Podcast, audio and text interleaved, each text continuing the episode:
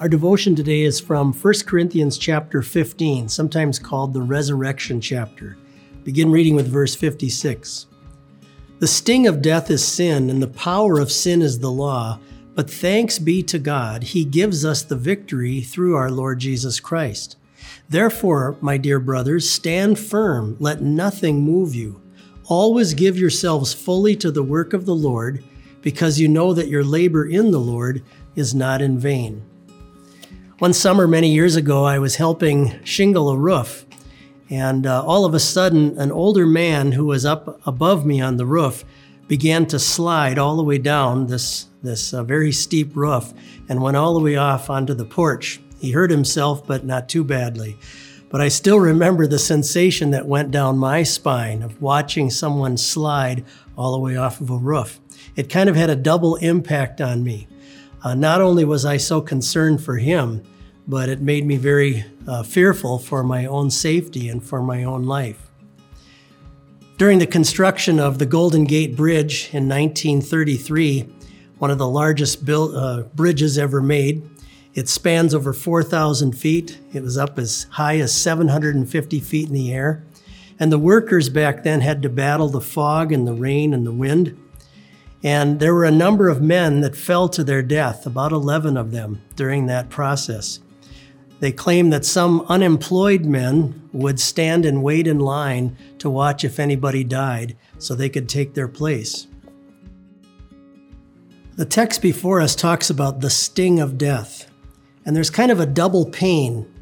There's the sting of death because it hurts when it's going in, just like a sting would in a bee.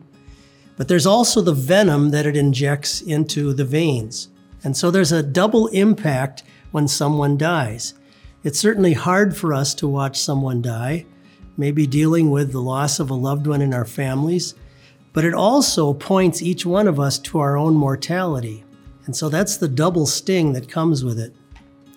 On Good Friday, our dear Lord Jesus went to death for us, and he took the fangs that the serpent, the devil, dug into his very flesh and into his body.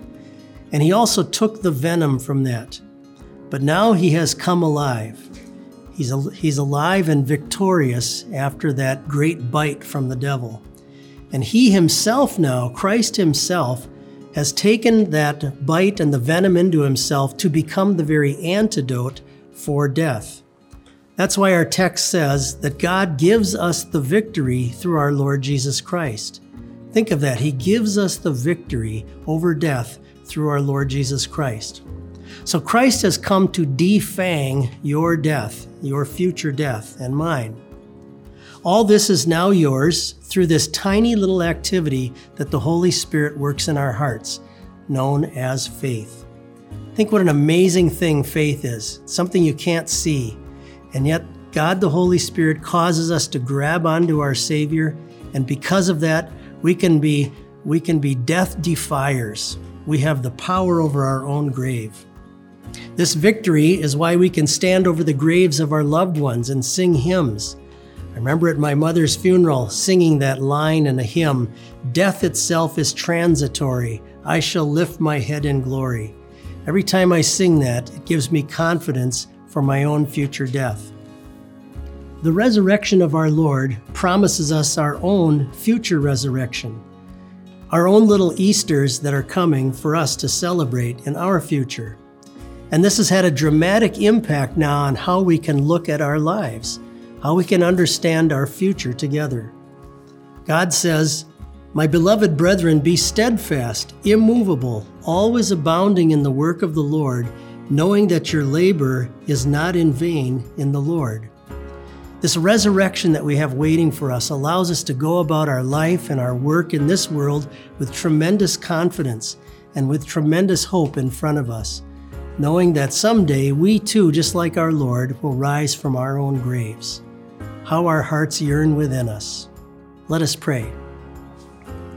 Lord Jesus Christ, my risen Savior, stir up the faith that you have graciously implanted in my heart, that I may labor in your vineyard with a confident heart.